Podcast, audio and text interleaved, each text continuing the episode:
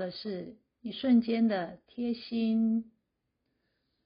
读完本书，归纳出贴心的三大要诀：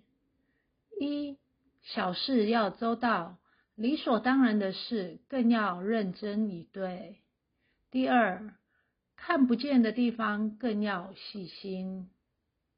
第三，不被动等待对方为我们做些什么，而是我可以为对方做些什么呢？本书带给读者，不论是在工作、职场、家人与朋友之间，告诉你不花钱的暖心诀窍哦。也因为阅读了这一本好书，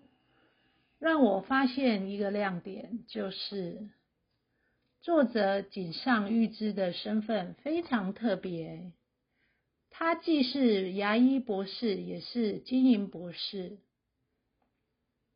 与其说这是一本教你贴心的书，大不如说它能教你待人接物，培养更良好的人际关系。书中提到了贴心等于真心加细心乘以生命历程。本书有助于社会新鲜人的成长，喜欢的读者不妨可以看看哟。